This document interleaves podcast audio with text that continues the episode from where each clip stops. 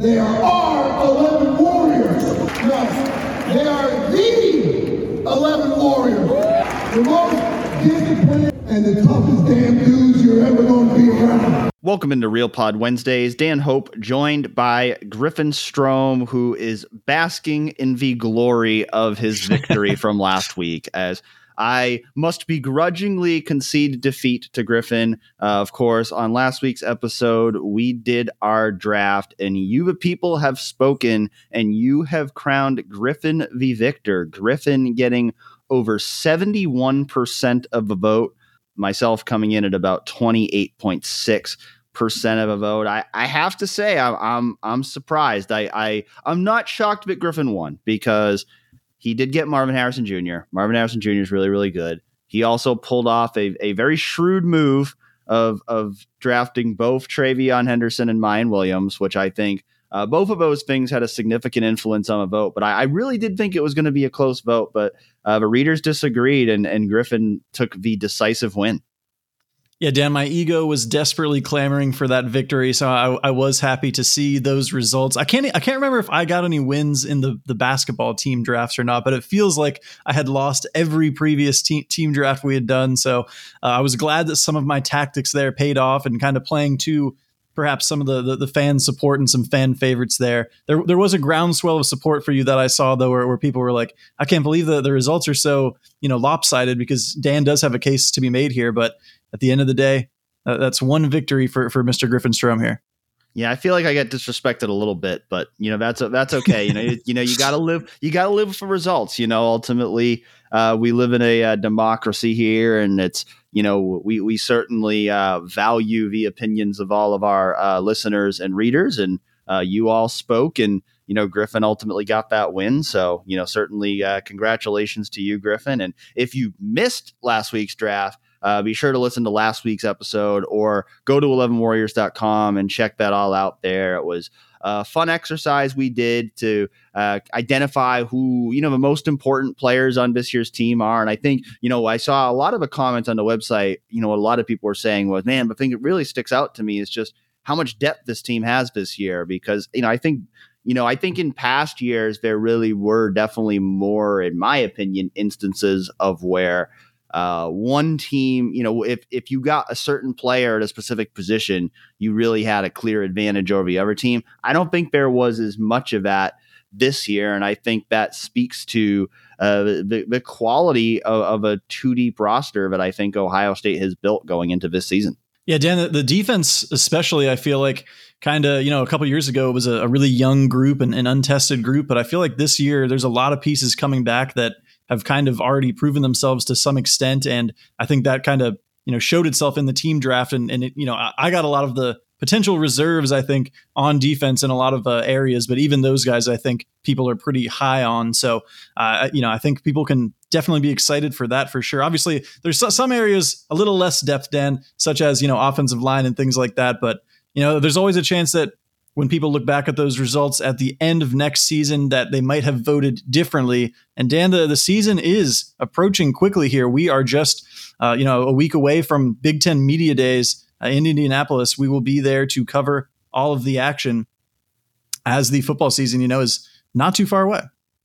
Yeah, we're about six weeks away now. You think, fall camp's going to start in about 2 weeks from now. Don't have an exact date, but anticipate it will be the first week of August. And so we're definitely getting into it now. It feels like, the off season is starting to come to a close. And I feel like, Big Ten Media Days, at least for us, it always kind of feels like that marker, right? It's kind of that marker of the off season starting to end and the ramp up to football season beginning. I mean, in the grand scheme of things, Big Ten Media Days is not the most important event in the world, but I think it has that significance in terms of the calendar, in terms of, I think they used to call it like the Big Ten kickoff or whatever. They had like the kickoff luncheon. Like it kind of signifies like that unofficial kickoff to the preseason. And I think that's why it's an event that naturally for media and fans alike generates a lot of excitement. Yeah, and certainly more comes out of the football media days than, let's say, the basketball media days, which I've attended in recent years. But Ohio State sending Marvin Harrison Jr., Cade Stover, and JT Tuimoloau No real surprises there, Dan. But I guess out of those three, I would say, you know, Marv for being the superstar that he is, Dan, and JT for being the potential, you know, first round selection that he could end up being, you know, after this season at Ohio State, both kind of reserved guys, I feel like, which kind of leaves me to, you know, think that Cade Stover might be the most interesting guy to talk to because, you know, sometimes he'll throw out some interesting anecdotes, some funny anecdotes, get kind of real and serious with us as media members. So that's kind of who I'm most interested in hearing from just a pure intrigue level. But I'm sure there'll be, you know, a much bigger media presence, especially with Marv, but JT as well.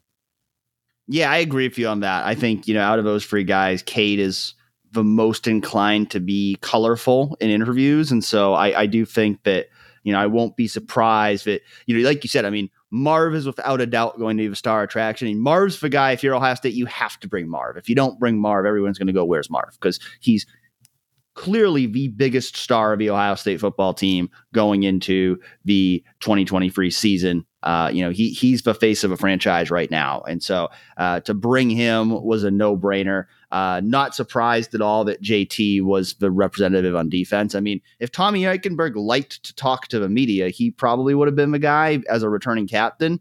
But I know that I was talking to Jerry Emig, Ohio State's communications director, a few weeks ago, and he was talking about trying to convince Tommy to go to Big Ten Media Days, but Tommy was not interested. So I'm sure we'll hear from Tommy at some point in August, I'm sure, during interviews. But I don't think there are many things that Tommy Eichenberg would enjoy less than a whole day of media obligations. And so I think JT, a very sensible selection for that. I mean, I think he's a guy that certainly has a chance to be the biggest star of the defense this year and somebody who always does a good job with the media and handling those obligations, representing Ohio State in a professional manner. But like you said, I don't really expect any super juicy quotes out of Marvin or JT in that setting because neither of them is the type to really do that. I mean, they're both the type that, you know, tend to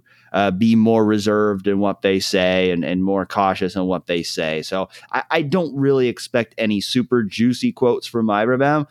But it does make sense for both of them to be there because they certainly are going to be two of, if not the two biggest faces of Ohio State football this season.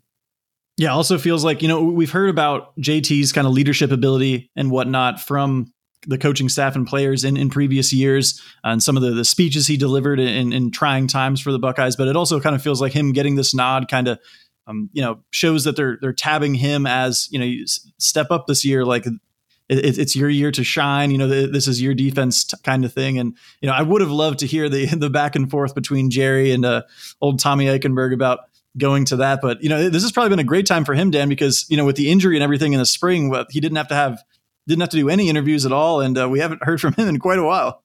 Yeah. Are we sure Tommy was really injured or was he just trying to avoid us all spring? That's very possible, Dan.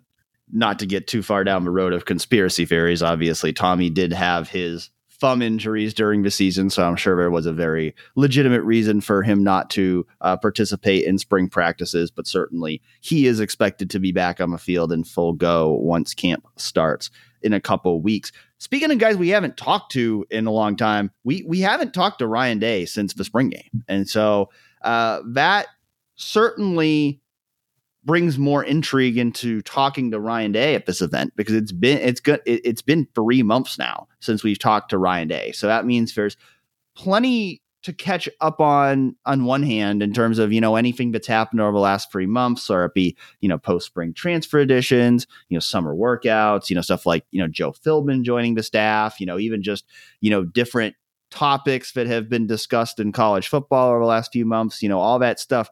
We haven't had a chance to talk to Ryan Day in the last few months. And so that certainly, you know, makes it more interesting that, you know, we'll be finally having a media gathering with him again next week. But on the other hand, it's not like there's really been a ton that's happened this summer for Ohio State. And that's a good thing. If you're an Ohio State fan, like, it's a good thing. It's maybe not for us, but it is for if you're a fan or if you're a member of a team. It's been a pretty quiet and uneventful summer for Ohio State. You know, we saw some of that transfer movement in May and stuff like that. But the past couple months, there hasn't been a whole lot of headlines coming out of the Ohio State football program. And that's a good thing, because typically when there's headlines this time of year, it means that something bad has happened or something distracting from actual football has happened. Whereas, you know, everything's been pretty buttoned up for Ohio State, you know, going into this preseason as Ohio State gets ready to start its 2023 campaign.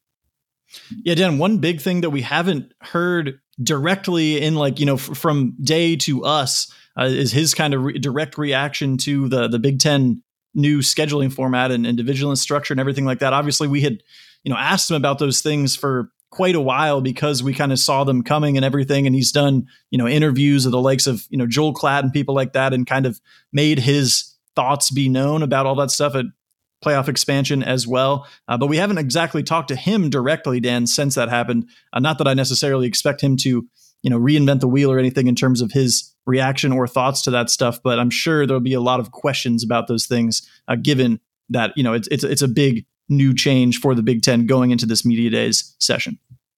Yeah, and that's certainly going to be one of the big topics to start Media Days when Tony Petitti takes the stand for his first commissioner's address at Big Ten Media Days. And my biggest question for Tony Petitti is, will he break the record for longest filibuster set by Kevin Warren? No, I don't think that's possible, Dan. I mean, Warren put that one out there quite a ways. It might be a, you know, a long, that might be a record that's never broken, you know, some Wilt Chamberlain record right there.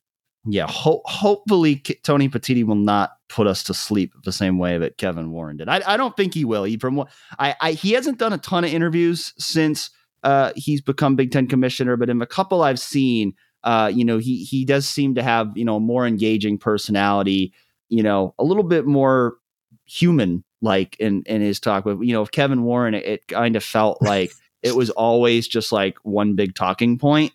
So, you know, I kind of hope that it's a little bit more, you know, human interaction. You know, we'll see if, you know, this is the year I finally get called on to ask the commissioner a question, because typically I raise my hand and I just don't get called on during that. But so we'll see. But, you know, definitely going to be interesting to hear from him for the first time. You know, like you talked about, certainly the whole, you know, scheduling model is going to be discussed. You know, I don't imagine he's going to get too deep in the weeds in terms of talking about, you know, what happened with Kevin Warren and having to, you know, sew that TV deal back up. I don't imagine he's going to get too deep in the weeds of that, but it's always interesting to hear, you know, what the commissioner has to say at this event. I mean, I'm sure there's going to be more questions about playoff expansion and, you know, Big Ten expansion. Obviously, when, you know, Gene Smith was on with us in June, he said that the Big Ten has, you know, kind of taken a pause on that for this year in terms of further expansion as they prepare to integrate USC and UCLA into the conference. So I would expect a similar stance from Tony Petitti, but you never know. Yeah, Dan, I know in Petitti's introductory press conference with the Big Ten, he obviously mentioned USC and UCLA, and integrating those two teams into the Big Ten was, you know, perhaps his top priority. But, you know, also funny to look back on that introductory press conference, you know, juxtaposed to the news that came out shortly thereafter about the Big Ten media deal and everything, just because, you know, Petitti was kind of asked, like, well, it seems like Kevin Warren's kind of like put a bow on everything, all the biggest issues that the Big Ten was kind of facing. And, you know, I guess, what do you kind of do? And then he basically responded, oh, don't speak too soon, because there's still plenty to be worked out with the media deal. And then we found out shortly thereafter more of the details about that. But Dan, I'm also sure more NIL talk as well. I know SEC Commissioner Greg Sankey was talking about, you know, wanting federal legislation. I mean, that's pretty much a universal kind of universally held position, it seems, Dan, between, you know, Gene Smith, a lot of powerful people in the sport. So I'm sure we'll get some questions and answers about that from Petitti as well. Yeah, you know, it's kind of interesting, because it kind of feels to me like NIL, I feel like we're starting to get to that point now, like 2 years in, of where, like, okay, NIL feels more normalized now. Like, I feel like, you know, 2 years ago, it was like the big topic, like NIL. And I feel like last year it was still kind of that undercurrent. I think you're right. Like, it will come up, and, you know, he'll probably take a similar stance as Gene Smith and others have, that, you know, federal legislation is needed. But I also feel like you know, maybe the media interest in that story is not quite what it was for the last couple of years. I would guess that, you know, from Ohio State fans' perspective, I think especially now that, you know, Ohio State seems to have buttoned up its NIL efforts and seems to be in a better place there, but it's not quite as much of a talking point as it was a year or two ago. Yeah, I feel that as well, Dan. And how about some new coaches at Big Ten Media Days? And particularly for our purposes, Dan, Luke Fickell, obviously him returning to the Big Ten as the head coach of the Wisconsin Badgers. That'll be a really interesting one to potentially get some quotes from there in the line of questioning that he will likely receive. You know, obviously, Ohio State fans, you know, still getting questions, you know, when we do our weekly beat chats and stuff like that. It's like, how inevitable is it that Fickell will eventually become Ohio State's, you know, head coach in the future and stuff like that. So everything with him is going to be, you know, fascinating. Matt Rule with Nebraska as well. Ryan Walters with Purdue. David Braun, Dan, with Northwestern, who is going to have quite a time, I would imagine, at Big Ten Media Days, given all of the recent controversy. Yeah, I mean, Northwestern, the amount of attention that's going to be paid to Northwestern at Big Ten Media Days has certainly skyrocketed in the last couple of weeks. I think they would have been one of the least talked about programs at Big Ten Media Days going, you know, into a couple weeks ago before the Pat Fitzgerald stuff blew up. Now they're going to be right up there for Ohio State and Michigan as a most talked about program at Big Ten Media Days, and certainly give me the most attention Northwestern has gotten at Big Ten Media Days in a long time. I mean, even back when Media Days were in Chicago and they were the local team, you didn't see a whole lot of attention around Northwestern because there's just not a huge media presence around Northwestern. You know, in Chicago, you know, you got the Bears and the Bulls and the Cubs and the White Sox and the Blackhawks. Northwestern's just not that big a thing in Chicago, and so even when it was in Chicago, you didn't see that much attention on Northwestern. But I think certainly, especially from a national and regional media perspective, there's going to be a lot of attention put on Northwestern at Big Ten Media Days next week, given the recency of the scandal that's happened there and the many moving parts that remain in place there in Evanston. I think if we swing it back to Ohio State, I don't think there's any question what the national media storyline surrounding Ohio State will be next week. And that's going to be, can the Buckeyes end their losing streak against Michigan? And, you know, you think, you know, a few years ago, I remember, you know, what was I asking Jim Harbaugh? What was I asking Michigan players? It's, are you guys ever going to beat Ohio State? Like that a few years ago, that was the storyline at Big Ten Media Days is, when is Michigan going to beat Ohio State again? And now those tables have turned where, you know, Ohio State has lost 2 games in a row against Michigan. It hasn't beaten Michigan since 2019.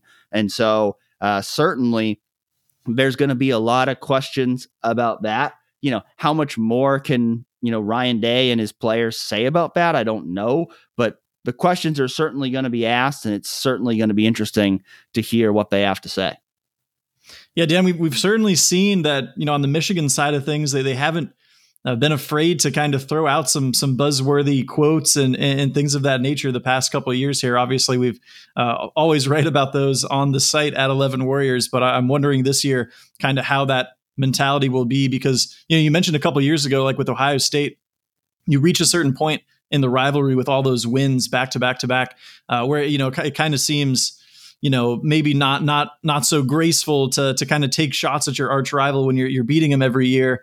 For Michigan, though, it's still so fresh. You know, they're on the cusp of turning things around in the rivalry that, you know, just in a couple of years here. So, you know, those wins are still feeling like super special for them. And, you know, players like Blake Corum, Chris Jenkins that are going to be there for Michigan, we'll see what they have to say. And, you know, I'm sure, you know, they'll be asked about the flag plant from last year, you know, things of that nature too, Dan. So I'm expecting us to get, you know, hopefully something fun out of all of that.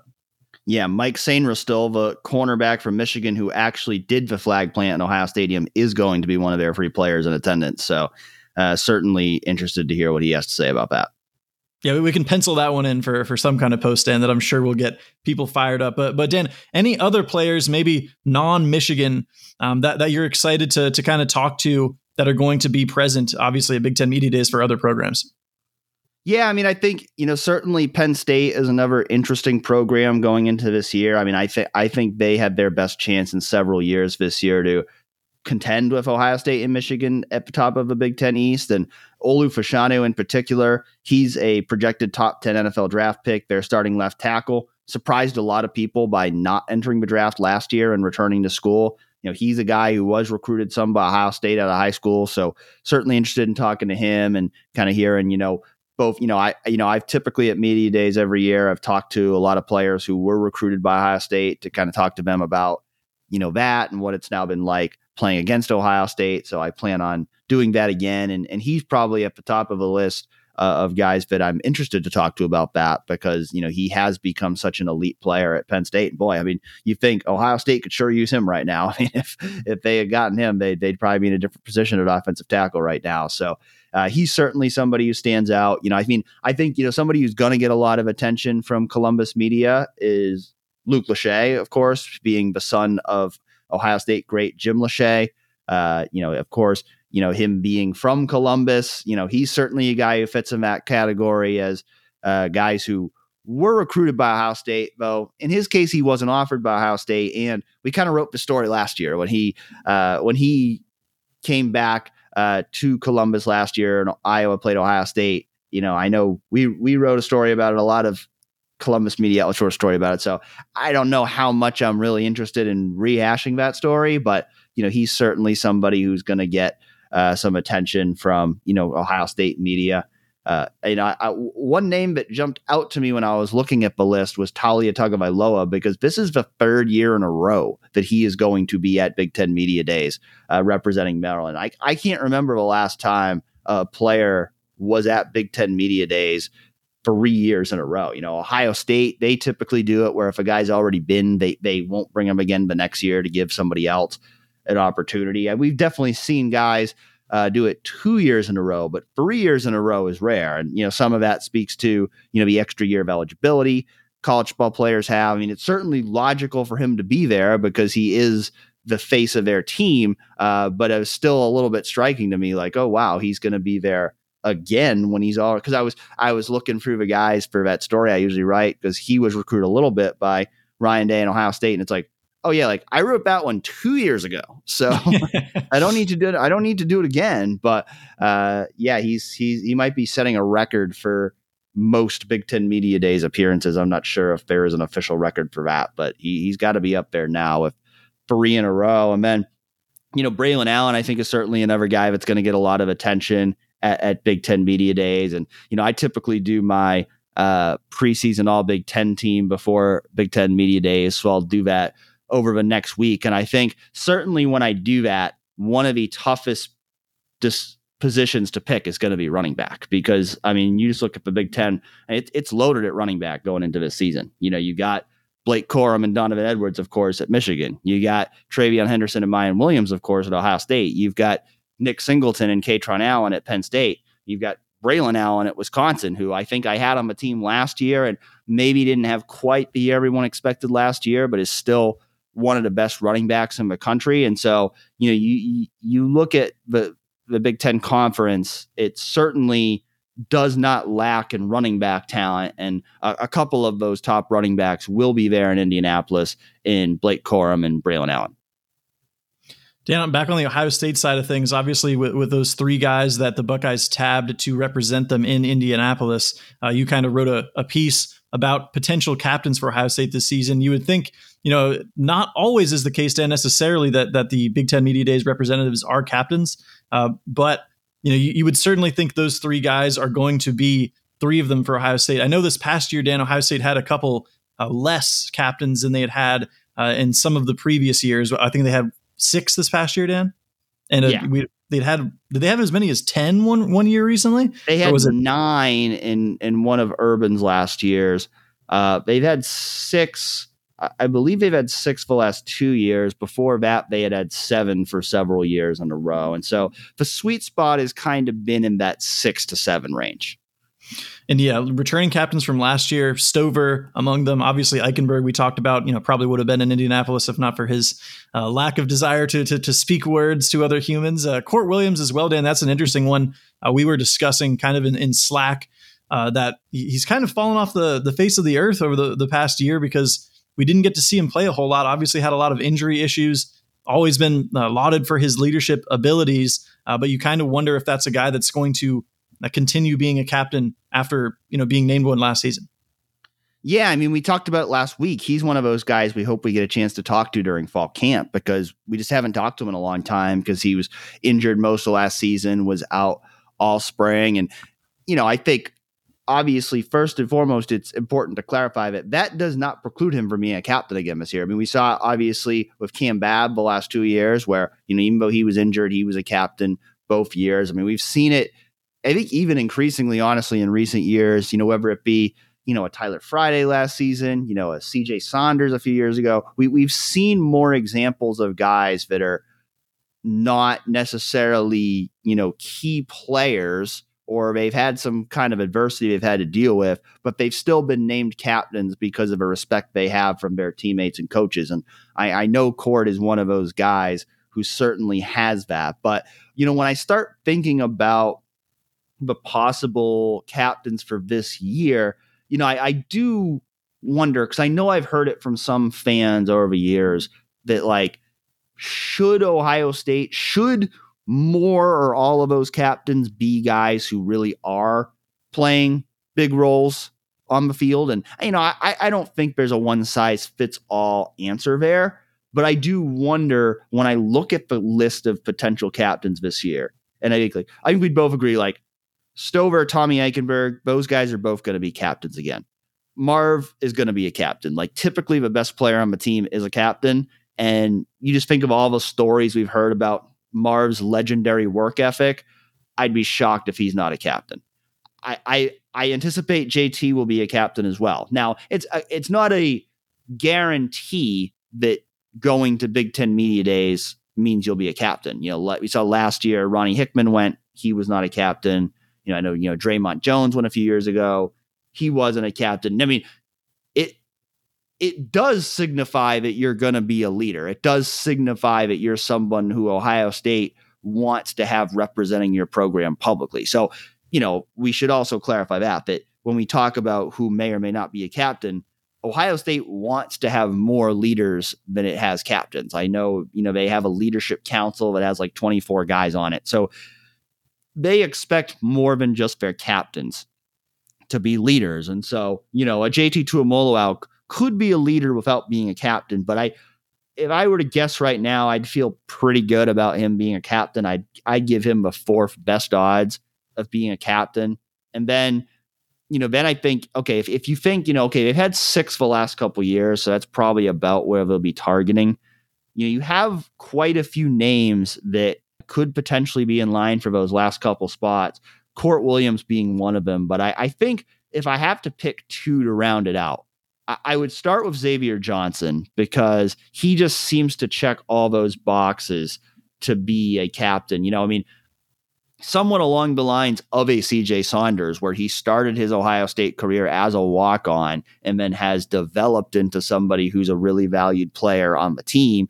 You know, I think in the lines of Cam Babb as well, you know, Cam's a guy who is known for being a very, you know, spiritual leader of the team, and somebody who, you know, just really earned the respect of his teammates and coaches, even when he wasn't playing. And I think that's been very much true of Xavier Johnson as well.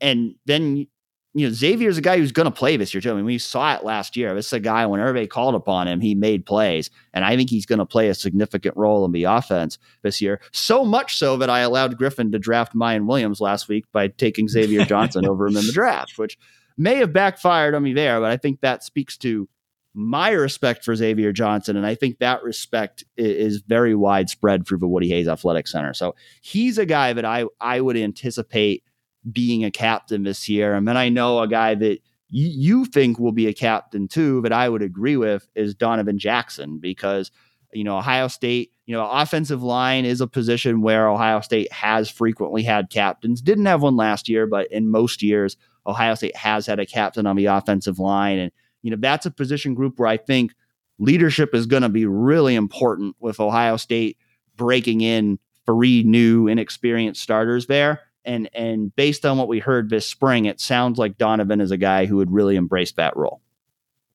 Yeah, he talked extensively about, conversations with Justin Frye, Justin Frye pulling him aside and telling him, he's got to be a leader for this group this year, set an example for these guys that are going to step in and compete for these starting jobs for the first time this year. And a lot of his teammates as well this spring were saying that he's just done an amazing job as a vocal leader for that unit. Whether it's a tackle or center, he's helping all of those guys out and helping those guys learn the ropes. And then when you just think on that offensive line, who would be the leader with that group? Because the other guy that's returning as a starter is Matt Jones, who great player and everything like that, but certainly more of a subdued kind of guy, maybe less of a vocal leader for that group. So I'm definitely high on Donovan Jackson's prospects of being a captain without a doubt. But there's other guys too, Dan, that you might consider as well, because there are a lot of returning starters for this group. You think about a guy like Emeka Egbuka. Is it possible Ohio State could have 3 wide receivers as captains? Probably unlikely, Dan, but that's another guy that right up there with Marv is kind of looked at as one of the foremost returning stars on that, obviously prolific Ohio State offense. Could a quarterback as well, Dan, possibly get a nod? Maybe less likely because those two guys are embroiled in that position battle there to replace CJ Stroud. Steele Chambers and Lathan Ransom as well are two guys coming back on that defense who had stellar years for the most part as starters defensively as well, Dan. Any of those guys that you think are going to be captains more likely than not, or probably on the outside looking in?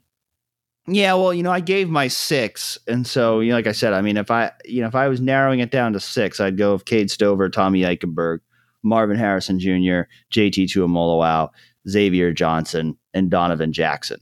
I don't rule out the possibility that Ohio State could have 3 captains at wide receiver, because it did happen once before in recent history with Paris Campbell, Terry McLaurin, and Johnny Dixon, and so it is possible that it could have 3 captains at one position. I don't necessarily predict that, but I think those 3 guys in particular have all made a strong case for that. Mecca's another guy who's known as a really hard worker and a really mature guy who has a ton of respect of everybody in the Woody. And so it wouldn't shock me at all if he was a captain.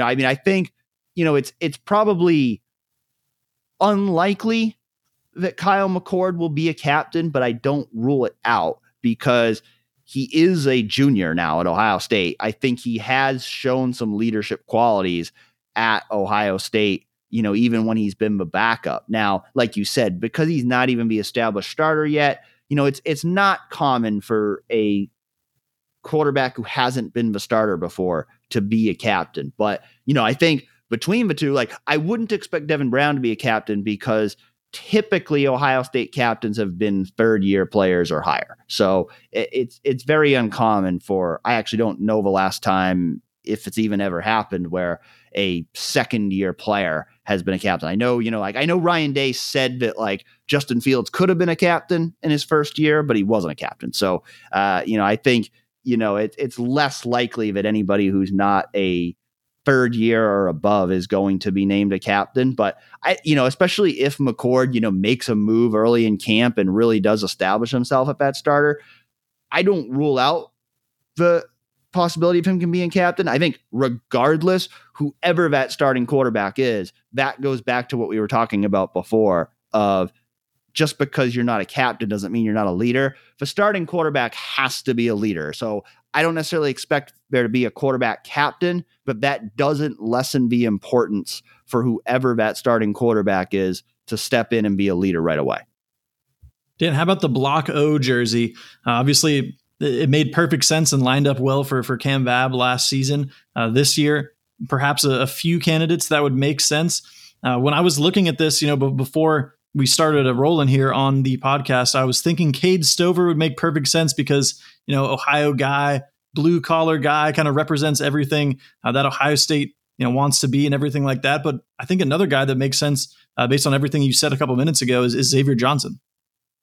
Yeah, I think Xavier has been a very popular pick that I've seen from fans. And I think it would make a lot of sense. I do wonder, I know that the 10 at his number, I know the reason he picked that is because it's the letter X in Roman numerals. So I don't know if there's a branding thing there. Like, I remember thinking about like Chris Olave a couple years ago. I'm like, would he even want to change his number? Like, does he like the number he has? I don't know if that's a conversation that gets had when they decide on this, but like, he's a guy that he has a number, maybe like for branding purposes, he'd want to keep that number. But I do think based on everything it represents, you know, somebody who has, you know, overcome adversity and who has, you know, done things the right way in their Ohio State career, I think he's certainly a guy who would fit all the criteria for that award. You know, I agree with you. I think that, you know, Cade Stover is another guy that would make a lot of sense. I mean, Cord Williams could be a guy that could potentially make sense. You just think of all the stuff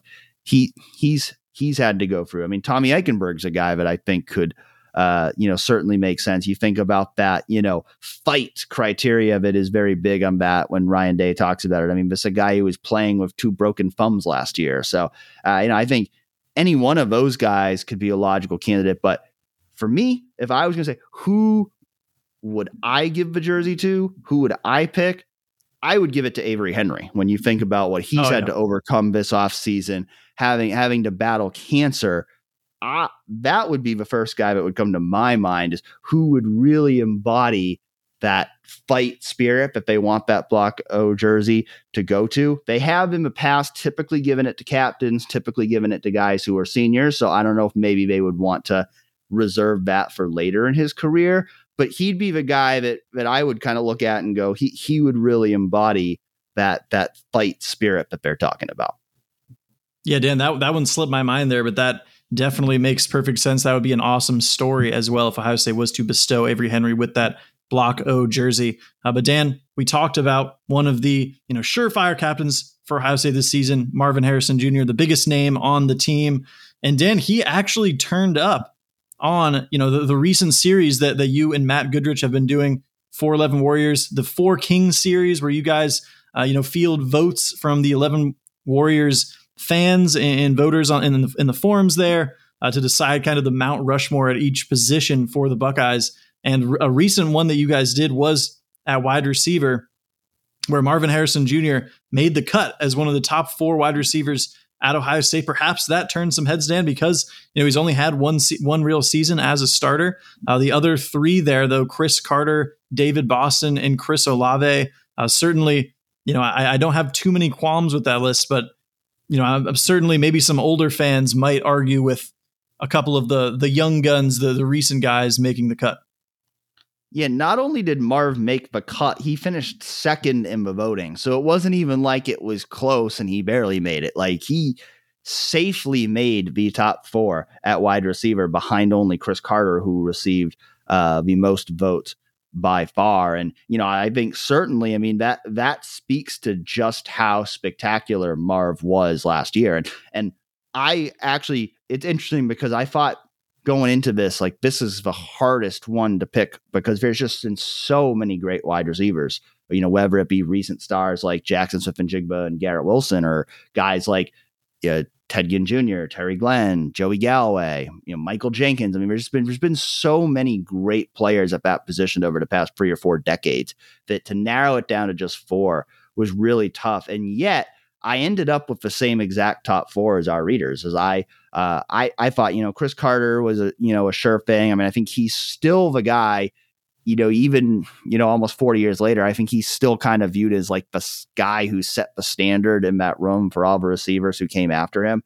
And David Boston, if you just look at what he did over his 3 years at Ohio State, no Buckeye receiver has ever had a better 3 years than he did. You know, some of his records have now been broken, but like KJ Hill broke his receptions record in 4 years. Chris Olave broke his touchdowns record in 4 years. You know, Michael Jenkins broke his yards record in 4 years. If you look at a 3-year span, no Ohio State receiver has ever been better over a 3-year span than David Boston. And so I had David Boston as my second choice. I thought he was a clear-cut choice as well.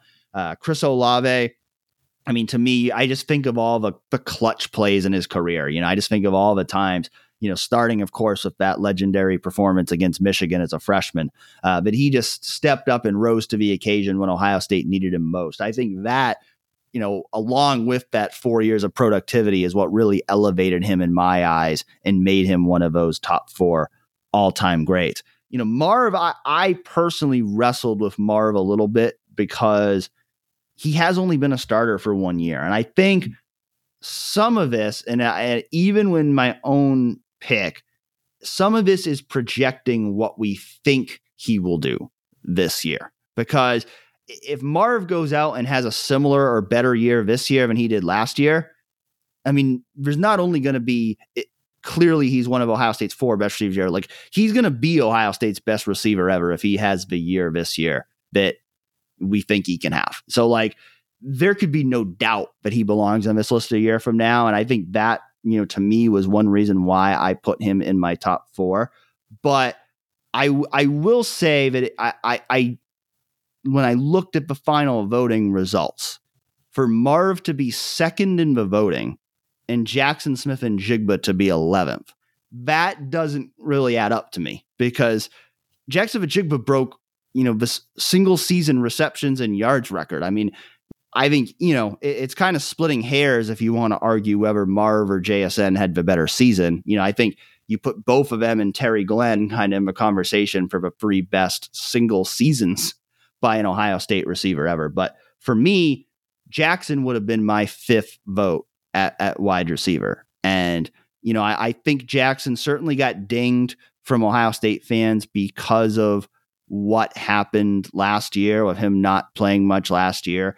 But I think if we did this voting a year ago, there's a good chance Jaxon Smith-Njigba would have been that guy in the top four because Marv obviously wouldn't have been there yet. And I honestly think if we did it in a few years, that he'd probably be higher up on the list too. Once he's played in the NFL and made some plays in the NFL, you know, some of that, you know, maybe sore feelings about how last year went probably would have dissipated because, you know, we'll get into the defensive ends next, which was the position we did before wide receivers. And Nick Bosa made the top four. And that was basically kind of the same thing as what happened with Jaxon Smith-Njigba, although I would argue that Jaxon Smith-Njigba would actually be far more deserving of a spot on Four Kings than Nick Bosa because Jaxon Smith-Njigba broke single season records in his one healthy season at Ohio State. And so I have no disagreement at all with the top four. I think the top four receivers that were chosen were all completely deserving, but I was surprised by just the lack of voting support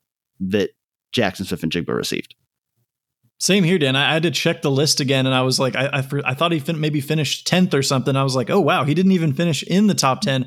And while there are a lot of sensational names on that list, of course, Ohio State legends littered up and down on that list. I mean, you could argue that he had a better season than Marv when you look at their two big years there, and you kind of wonder, you know, what if in a hypothetical situation, Marv had decided to like sit out this year, right, and go straight to the draft because, you know, he's considered maybe a top two pick in next year's draft. Like, how would that have influenced Ohio State fans voting? I think, you know, maybe he would not have made the list if that were the case because fans would be a little bit embittered. And I think there was definitely some of that with JSN, although, you know, he certainly tried to get back on the field for Ohio State this past season. You know, maybe some fans felt that he could have played towards the end of the season there, but from everything we heard from the coaches and his teammates, he certainly gave it a go there, Dan. But yeah, another name is Ted Ginn, of course. You know, that was the 2006 season, Dan, for me was the year that I really got into, you know, really sports in general and watched that Ohio State season. Obviously, the Troy Smith Heisman Trophy winning season. Ted Ginn returning the, you know, opening kickoff in the national championship game for a touchdown, although things didn't go well for the Buckeyes after that. That was certainly, you know, that's a guy that stands the test of time since then as a beloved wide receiver. He finished, I think, fifth, correct, Dan? Yep. In the voting. Yeah, so that's voting. Yep. That's another guy you could definitely consider as well. But moving on, Dan, to defensive end, a list that you just mentioned there a minute ago, the four heads on that Mount Rushmore ended up being Chase Young, Joey Bosa, and Nick Bosa, as well as Mike Vrabel, with Chase Young and Joey Bosa both appearing on 90% of ballots, Dan. And certainly, I don't think you could necessarily argue with either of those guys. No, I think they were both, in my mind, clear-cut choices. I mean, we talk about single-season greatness. I mean, Chase Young's 2019 season may be the best that we've ever seen from an Ohio State defensive player in a single season. I mean, he was just so dominant that year that I think that cemented his place on this list. Joey Bosa, I mean, he was really a beast for 3 years. I mean, from his freshman year to his junior year, I mean, he was a dominant player for 3 years in a row. And so I thought he was an easy choice.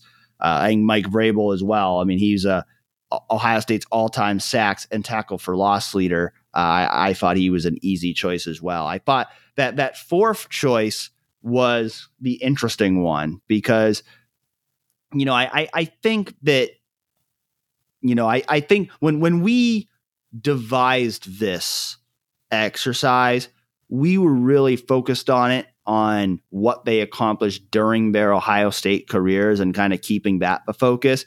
But I think, you know, but we didn't really spell out specific criteria either because we wanted people to have the freedom to vote the way they saw fit. And I think we've seen it some where I think NFL careers have maybe influenced the voting a little bit more than we expected. And I have to think that's the case with Nick Bosa because I mean, if you're talking the four most talented defensive ends Ohio State has ever had, I certainly think Nick Bosa's on that list. And so I don't totally have a qualm with him being on the list, but you know, I mean, I think if you just look at his career accomplishments, does he really make the top four based on his career accomplishments? I would argue no. I mean, I would look at a guy like a Will Smith who won a national championship, was the Big Ten Player of the Year, you know, a first-team All-American. Now, Nick Bosa was a first-team All-American too, but you know, even in that 1 year that he was an All-American, I mean, he had 8.5 sacks. He's a really good player, but he was also kind of a co-starter that 1 year, but you know, because Sam Hubbard, Tyquan Lewis, and Jalen Holmes were all there. And so I just look at Nick Bosa and I feel like, you know, when I think of Nick Bosa's career, it's kind of like with Jaxon Smith-Njigba of, you know, a what could have been. And I think that dichotomy is interesting too, where Jaxon Smith-Njigba didn't even come close to making it at wide receiver, yet Nick Bosa made the top four. And that's what makes me wonder, okay, if we did this in a few years from now, if Jackson's become a star in the NFL, how much more credit would he maybe get then than he's getting right now? Because I suspect if we had done this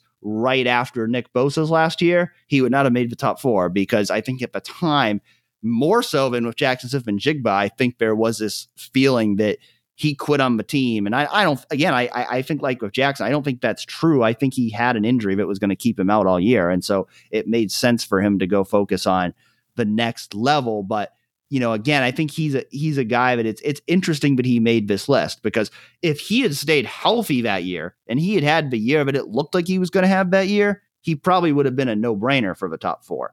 But he didn't actually have that year because it got cut short in 2.5 games. And so I feel like his inclusion in this top four has more to do with what he could have been at Ohio State and what he became in the NFL rather than what he actually did at Ohio State.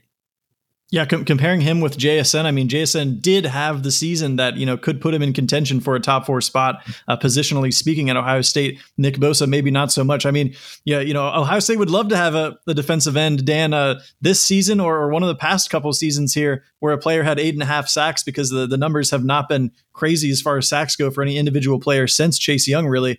16 tackles for loss that year as well. Obviously got off to a fantastic start to that 2018 season, but it also felt like there was kind of a more public, you know, shutting down the season narrative with Nick Bosa, Dan, than there even was with JSN, because obviously for most of the year we were kind of wondering and expecting, you know, is JSN going to return? Is he going to come back? And that decision wasn't really made till pretty late in the process. But if I'm not mistaken, the Bosa decision was made a lot earlier on. Yeah, and it was like mid-season that he decided to shut it down and was no longer with the team. Whereas, you know, JSN, he tried to come back a couple times and then just ultimately, you know, wasn't able to get to that point. And Will Smith, as you mentioned as well, you already listed his accolades there. He got the most votes outside of the top four. Dan, moving on to the four kings at guard/center, where Nick Mangold, Jim Lachey, Jim Parker, and LaCharles Bentley were the four there. And that seems to be, you know, a very clear-cut answer there with all four of those guys on at least 70% of the ballots. Yeah, the next highest number of votes was Pat Elflein in fifth place, and he was only on 22.4% of ballots. So there was definitely a clear top four in the readers' minds here. Now, I think that being said, I think there's other interior offensive linemen who certainly deserved more credit in the voting. I look at Billy Price. He's a guy who, you know, he was a four-year starter for Ohio State. I think he broke the record for the most starts at Ohio State. He was the Remington Trophy winner in his senior year. I mean, if you look at his resume, I think his resume is very much befitting of a spot in that top four. And I think this is another one where, again, I think the NFL careers definitely influenced the voting, because you look at a Nick Mangold. I mean, Nick Mangold's on my list. I do not dispute that Nick Mangold, who was actually just announced this past week, will be part of the Ohio State Athletics Hall of Fame class this year. I mean, I think he's very deserving a spot on the list. But when you look at his accolades in his career, he was a one-time All-Big Ten guy. He wasn't. I think he was an All-American once, but he if you look at his accolades in his career, they're not accolades that make you say this guy was Ohio State's best interior offensive lineman ever. But I think when you then look at what he became in the NFL, a all-pro center at that level, that kind of elevated his stock in Ohio State fans' minds. And I think the same is true of Jim Lachey, where Jim Lachey, he was a one-year starter at Ohio State. Now, he was a really good one-year starter at Ohio State. He was an All-American that season, but he was still only a one-year starter at Ohio State. But then he went on to have a decorated career in the NFL, and I think that certainly elevates him, as well as the fact that he's become such a public figure for Ohio State to this day as Ohio State's color commentator on its radio broadcast. So I think things like that, kind of elevated him. Not that he wasn't deserving based on his play, but I think without those other things, he's probably not in the top four. I think those things kind of elevated his prominence in Ohio State fans' minds and led to him getting the number of votes he did. I mean, if you look at the guys at this position, to me, the guy who should have gotten the most votes, the guy who should have been an absolute no-brainer, was Jim Parker. And Jim Parker was Ohio State's first ever winner of the Outland Trophy. And this is a guy who was a Pro Bowler basically every single year of his NFL career. He's one of only three Ohio State players who's in both the College Football and Pro Football Hall of Fame, which, then again, I'm getting into it now too, of the NFL versus college. But even when you just look at what he did in college, I mean, he was without a doubt one of Ohio State's greatest offensive linemen ever. And so he's the guy who was number one on my list. I don't have qualms necessarily of any of the four who made it there, although, one other guy who obviously I didn't see him play, but just looking at his resume, I thought deserved more consideration was Warren Amling, because this is a guy, he played back in the 1940s, I believe. But not only was he a two-time All-American and a College Football Hall of Famer for Ohio State, he also started for the Ohio State men's basketball team in the Final Four. And so I believe he's the only College Football Hall of Famer who also played in the Final Four in men's basketball. So obviously times were a little different then. I mean, you're not going to see a guard on a college football team becoming a starter for a college basketball team nowadays. But nevertheless, that is quite a resume that he has. Without a doubt, Dan. And up next in the series for Four Kings is the defensive tackle position, where as of Tuesday afternoon, the four leading candidates there are Dan Wilkinson, Jim Stillwagon, Bill Willis, and Luke Fickell. Certainly some very historic names there, Dan. Obviously, Bill Willis being the player who the Block O jersey was kind of named after and everything like that. Are those your four choices, Dan, or would you like to maybe tease any differences in your personal voting for this defensive tackle category? Yeah, I think the top three are pretty clear cut here. And I would definitely agree with the top three being Dan Wilkinson, Jim Stillwagon, and Bill Willis. I mean, Dan Wilkinson was so good, but he was the number one overall pick in the draft.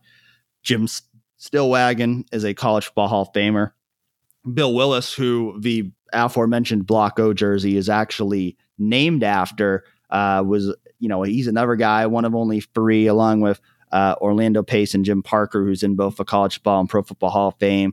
Somebody who was really a pioneer as one of the first black players in the NFL and was an All-American player at Ohio State. And so I certainly think all three of those guys belong on the list.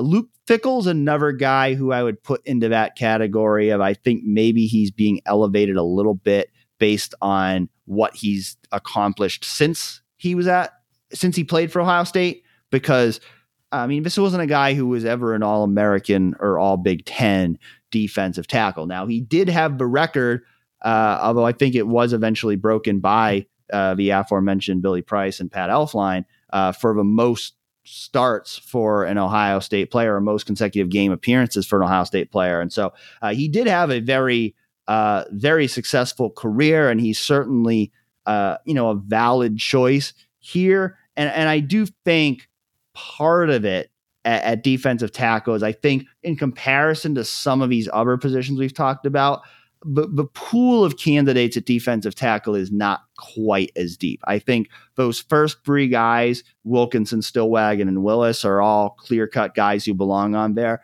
But there's not really a fourth guy at defensive tackle that it's like, man, that guy's got to be on the list.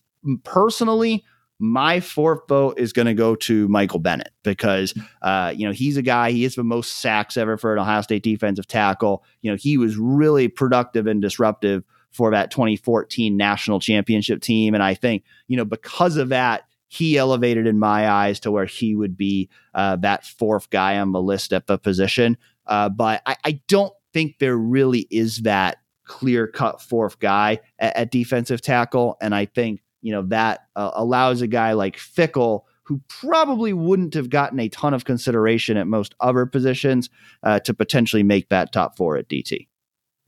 Dan, I'd like to offer up a write-in candidate here for Tommy Togiai, Big Tom, Dan, who a lot of fans thought, if he played in the national championship game that COVID season, Dan, you remember the Where's Big Tom memes from that season.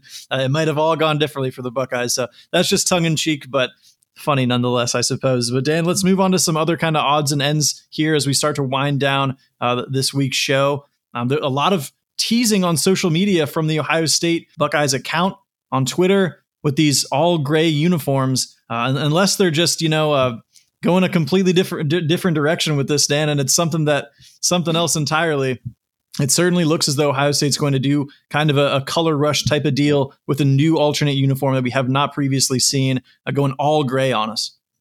Yeah, they're not really doing too much of a job to keep us a secret of what they're planning for the November 11 game against Michigan State. So still unconfirmed, but it does feel safe to say at this point that Ohio State is going to wear gray uniforms and do some sort of gray out for that home night game at Ohio Stadium against the Spartans. And we've only gotten a very small glimpse of a uniform so far, but it does look like gray jerseys. And I know our on-staff sleuth, Josh Paloha, pointed out that if you look at that picture closely, the patch on the jersey is scarlet. And if you look historically, the patch of the Big Ten logo on the jerseys has always matched the color of the numbers. So that would seemingly indicate that these are going to be gray uniforms, scarlet numbers. If you think of the grays that the Ohio State basketball team wears, I think maybe it could look kind of similar to that. I think if this is executed right, it's going to be a pretty sleek look. And it seems like the majority of our readers and listeners agree, because in the poll we had on 11 Warriors on Tuesday, 70% of fans said they were in favor of wearing gray uniforms against Michigan State. Yeah, that is Andrew Lind level attention to detail by our very own Josh Paloha there, Dan. But yeah, I really liked the 2017 home Penn State game gray alternate uniforms. I know these are not going to be those, but if that is any indication of just, perhaps how clean an all gray kind of look could end up being for Ohio State, I'm certainly in favor. I do think the Land of the Wolves uniforms were more polarizing because they didn't really have that traditional Ohio State look. I think I like the direction they're going with these better, because it seems, just based on the very little glimpse we've gotten, but it seems like these may stay more true to the traditional uniform, but going with an all gray look. And I think if they execute that well, I think it could look really nice. Dan, I know you turned up at Ohio State's Volley for a Cure event on Saturday, and there was plenty of Ohio State football players there that you got to talk to one-on-one. I guess, who were those players, and what were your biggest takeaways from talking to several current Buckeyes? Yeah, so I spent some time chatting with Brandon Innes and Noah Rogers, which was nice because it was my first time talking to those guys, as well as Jair Brown, who was the only non-freshman at that event. It was 12 football players representing the Cohesion Foundation at that event, and mostly freshmen. I would say, honestly, like, my biggest takeaway from being there and just looking at those freshmen was like, these guys do not look like your typical college freshman. Like, these guys look like grown men. Like, I mean, most of those guys that were there were summer enrollees. So they've only been working with Mickey Marotti for a month or two. And yet most of those guys, like, they look like they're ready to go play college football right now. Like, you see like a Calvin Simpson Hunt, and like, that dude looks like a college cornerback. Like, a lot of times you see a freshman cornerback come in and they're very skinny. They got to like put more weight on him. Like, that guy looks like he's ready to go play college football now. Now, that's not to say that I expect a ton of those guys to play major roles this year, because I don't think that, you know, we talked about the depth at the start of a show. I don't think the depth chart is set up in a way this year that Ohio State is going to need a lot of freshmen to come in and play major roles. But just looking at those guys, you know, I think, you know, you can see both the physical maturity of those guys, and then just seeing the way they handle themselves in an event like that. You can also see just the, you know, personal maturity that those guys have, where, again, it just, you just don't even like think of it. If you didn't know, I don't think you would have shown up there and thought these guys are a bunch of freshmen, because that's not the way they handled themselves. That's not the way they look the part physically. So certainly it was good to just be able to spend some time with those guys and, you know, be around them and kind of see, you know, how they interacted in that setting, and, you know, certainly getting a chance to interview a few of them. And, you know, Brandon Innes, obviously a guy that I think a lot of Ohio State fans are really excited about seeing for the first time this year. And, you know, he just does not lack confidence in himself. Like, he's a guy that he just exudes confidence in what he can become. And I think it's in a way that makes you believe that, like, yeah, this guy is going to go out there. He's going to be this great player. Like, you just get that vibe from talking to him and being around him. And so, you know, he did talk about, you know, I asked him, I said, how have the workouts at Ohio State been so far? And he said, very, very, very hard. So he's still getting acclimated to the challenges of the collegiate level, but still has tons of confidence in himself. And, you know, he was talking about how, you know, he thinks they could, you know, play him at running back and, you know, throw trick passes him at quarterback. And I'm a little skeptical of that, because I mean, you just think of a talent Ohio State has at the skill positions. I don't think they're going to get too cute with a freshman wide receiver. I would be surprised about that, but, you know, you never know, but I would be surprised if they expect him to do much other than just play wide receiver and special teams. But certainly he's a versatile guy that, you know, over the course of his career, I think has the potential to be a guy that they can do a lot of different things with. Noah Rogers as well, another guy that, you know, he was a little bit less, you know, boastful in terms of what he could accomplish this year. I think he was more, you know, yeah, you know what, you know, I want to play this year, but I also understand it's more of a long-term process. And I'm not, you know, you're not here for the instant gratification. You're here for, you know, what you can ultimately become over the course of your career. And so, you know, I think he's, you know, maybe not quite as much in the boat of expecting to play right away, but certainly a guy that also, you know, has a lot of confidence in himself and is excited about what he can become now that he's in that vaunted Ohio State receiver room. Dan, another thing that I think would be very interesting for Ohio State fans, if you haven't checked it out yet, is Jim Tressel's recent appearance on Chris Holtman's More Than Coach Speak podcast from last week. I've already written a few things from that, because, you know, I think it's really essential listening for fans of, you know, Ohio State, the Jim Tressel era, certainly as well. You know, he talked about his decision and kind of some trying times after, obviously, the tumultuous end to his Ohio State career and the infamous split there and the tattoo gate situation, everything like that. He said, Holtman asked him, like, did he ever consider coaching again after, you know, Ohio State? And Tressel talked about his time, his brief time with the Indianapolis Colts as like a consultant, basically, for that 1 year. And but then basically after that said that, you know, it's not like he had anything left to that he really wanted to accomplish because, you know, as an Ohio guy, coaching at Ohio State for 10 years, that's a pretty solid run there and certainly not an insignificant amount of time. He said, you know, it's hard to beat an Ohio State head coaching job, essentially. And that, you know, he had been a head coach for 25 years, coaching in general for 37 years, and kind of wanted to move on to something different. Also said, Dan, that his career as an administrator at the college level was just as challenging and rewarding as coaching. So, you know, great for him to have, you know, found something else that he loved to do after his coaching career and things like that. Another thing that stood out to me, Dan, was his comments about, you know, it was funny because Holtman asked him about some of the highlight moments from his career, but he actually immediately went into some of the lowlights when he was asked that. Cause I think, you know, there was probably some of those things at Ohio State, you know, the perfectionist you have to be as an Ohio State head coach, probably some of those things stick out to you more than the good times, because there were certainly a lot of those. And he talked about the 2006 team, Dan, that we already kind of mentioned before with Ted Ginn. And he was saying that, you know, he could kind of tell that the team was kind of lacking focus going to into that BCS National Championship game against Urban Meyer and Florida, and was basically saying, like, he saw a lot of his guys on their phones with their agents and stuff like that, and said he thought that the game of the century kind of took a lot out of Ohio State as well. Obviously, that huge number one versus number two matchup in Columbus, Ohio State, Michigan that year. And he also kind of mentioned the Troy Smith Heisman win after that game is potentially being a distraction too. So I know a lot of fans had feedback on that piece. Dan, what did you make of any of those comments?